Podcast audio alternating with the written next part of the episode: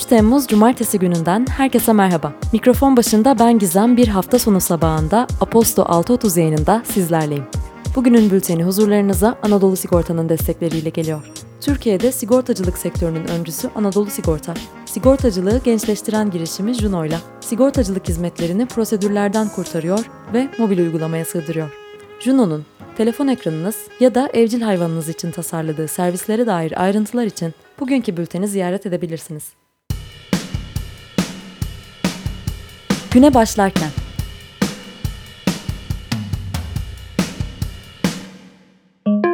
Her hafta olduğu gibi bir cumartesi yayınında daha güne başlarken geride bıraktığımız haftanın öne çıkanlarını şöyle bir hatırlayacağız. Türkiye'de kamuoyunun gündemi geçtiğimiz hafta İstanbul Sözleşmesi, Gergerlioğlu kararı, Elmalı davası, aşılama gelişmeleri, yeni zamlar ve tasarruf tedbirleri gibi başlıklardan oluştu. Danıştay'ın yapılan itirazı reddetmesi üzerine Türkiye, İstanbul Sözleşmesi'nden 1 Temmuz'da resmen çekildi.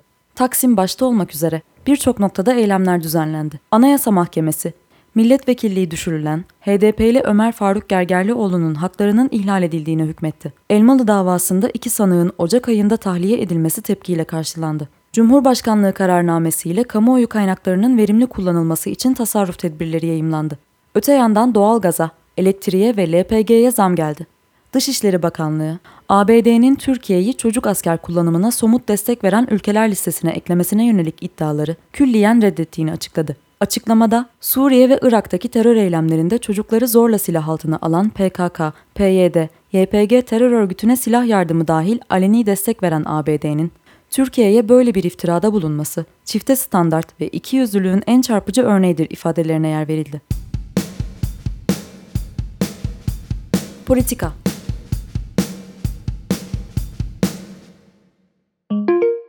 Bugün politika başlığı altında İBB kurban bağışı tartışması kendisine yer buluyor. Tartışmanın detaylarına bakacak olursak, İstanbul Büyükşehir Belediye Başkanı Ekrem İmamoğlu, Twitter hesabından yayımladığı bir videoyla İBB'nin İstanbul Vakfı üzerinden ihtiyaç sahibi ailelere yardım yaptığı kurban bağışı kampanyasına bu yıl gerekli iznin verilmediğini duyurdu. 132 bin aileye bu kötülüğü neden yapıyorsunuz notuyla paylaştığı videoda İmamoğlu, talebin hiçbir gerekçe sunulmadan reddedildiğini belirtti. İmamoğlu'nun açıklamasına göre geçtiğimiz yıl düzenlenen kampanyaya 8246 bağışçı katılmış, 132.050 ihtiyaç sahibi aileye yardım yapılmıştı. Bir günün ulaştığı red belgesinde İstanbul Vakfı'nın 17 Haziran 2021 tarihinde ilettiği talebin İstanbul Valiliği İl Sivil Toplumla İlişkiler Müdürlüğü tarafından 25 Haziran 2021'de verilen yanıtında uygun değerlendirilmediği belirtiliyor. İmamoğlu'nun açıklamasının ardından İçişleri Bakanlığı Sivil Toplumla İlişkiler Genel Müdürlüğü sosyal medya hesabından paylaşılan bir basın açıklamasında İstanbul Vakfı'nın Kurban Bayramı yardım toplama kampanyası kapsamındaki izin talebine yapılan değerlendirmeler neticesinde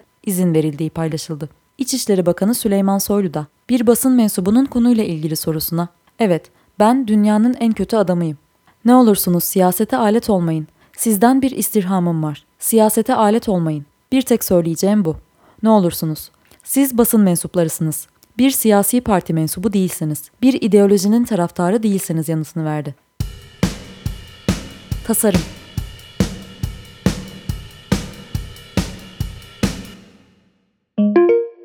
Bu hafta tasarım başlığı için Sıla Eser, Arl'ın Yeni Müzesi başlıklı bir yazı kaleme almış. Yazının bir kısmını şimdi paylaşmak istiyorum. Luma Vakfı'nın yeni sanat merkezi The Tower, Güney Fransa'nın tarihi Arles şehrinde açıldı. Mimar Frank Gehry tarafından tasarlanan bina, farklı disiplinlerden işlerin yer aldığı bir sanat kompleksine ev sahipliği yapacak. Merkez galerileri, arşivi, kütüphanesi ve birçok alanıyla kültür, çevre sorunları, insan hakları, eğitim ve araştırma odağında özgün çalışmalara yer verecek ve sanatçılara yeni üretim fırsatları sağlayacak. Frank Gehry, binadaki tasarım detaylarının Romalılara ve Vincent van Gogh'a bir övgü niteliğinde olduğunu söylüyor. İç ve dış mekandaki tasarım, Arl'ın Roma mimarisine ve Van Gogh'un binanın yakınlarında boyadığı Yıldızlı Gece tablosuna atıfta bulunuyor. Gastronomi Birleşmiş Milletler, Madagaskar'ın küresel ısınma sebebiyle kıtlık yaşayan ilk ülke olduğunu söyledi. Ard arda gelen kuraklıklar sonucu yaşanan kıtlığın, bölgedekileri hayatta kalmak için çekirge, kaktüs yaprağı ve çamur yemek zorunda bıraktığı görülüyor. Birleşmiş Milletler Gıda ve Tarım Örgütü, NASA, New York ve Columbia Üniversitesi tarafından ortaklaşa yürütülen araştırma, gıda sisteminin küresel sera gazı emisyonlarının üçte birinden sorumlu olduğunu ortaya çıkardı. Google, gıda güvensizliğiyle mücadele için yeni bir uygulama başlattı. Gıda Desteği Bul adlı uygulama, şu an sadece ABD'de hizmet veriyor. Uygulama, aktif ve sağlıklı bir yaşam için yeterli gıdaya düzenli erişimi olmayanlara ulaşmaya ve gerekli yardımı ücretsiz olarak sağlamaya yarıyor. Sinema ve televizyon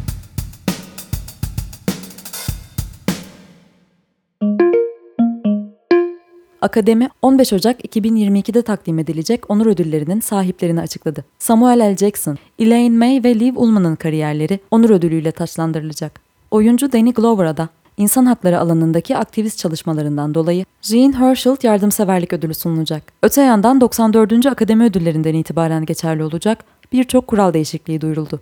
Bu değişiklikler arasında en iyi ses ve en iyi özgün müzik kategorileri de öne çıktı.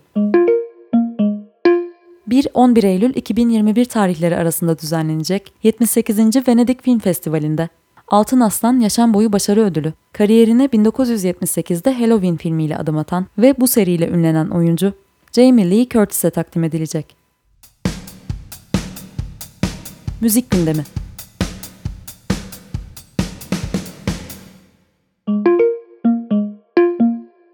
Deniz Erden, İstanbul Sözleşmesi'nin önemini vurgulamayı amaçladığı Iris isimli bir şarkı yayımladı.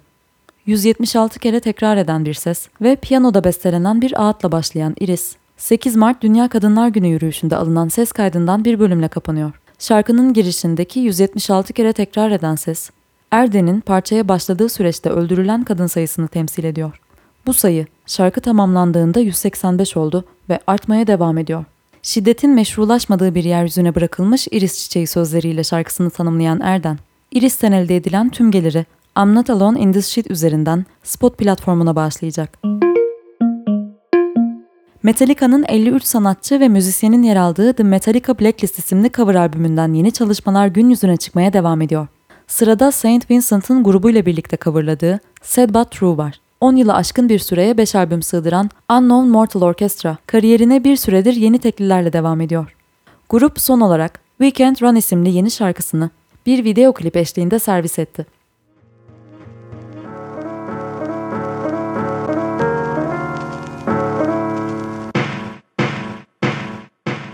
Bu ara epey bir değişiklik yaptık kendi aramızda ama genellikle cumartesi günleri İpek bu adrese sizlerle oluyor. Ekibin İpek de dahil İstanbul'da ikamet eden şanslı üyeleri ofiste gerçekleşen bir etkinliğe katıldığı için sesini sizlere Eskişehir'den ulaştıran ben Gizem, hafta sonunuzun ilk dakikalarına eşlik etmeye çalıştım. Yaşamakta olduğumuz bu zorlu süreci biraz olsun unutup pandemiden öncesinin nasıl olduğunu hatırladığımız bir hafta sonu diliyorum herkese. Tekrar buluşuncaya dek, hoşçakalın.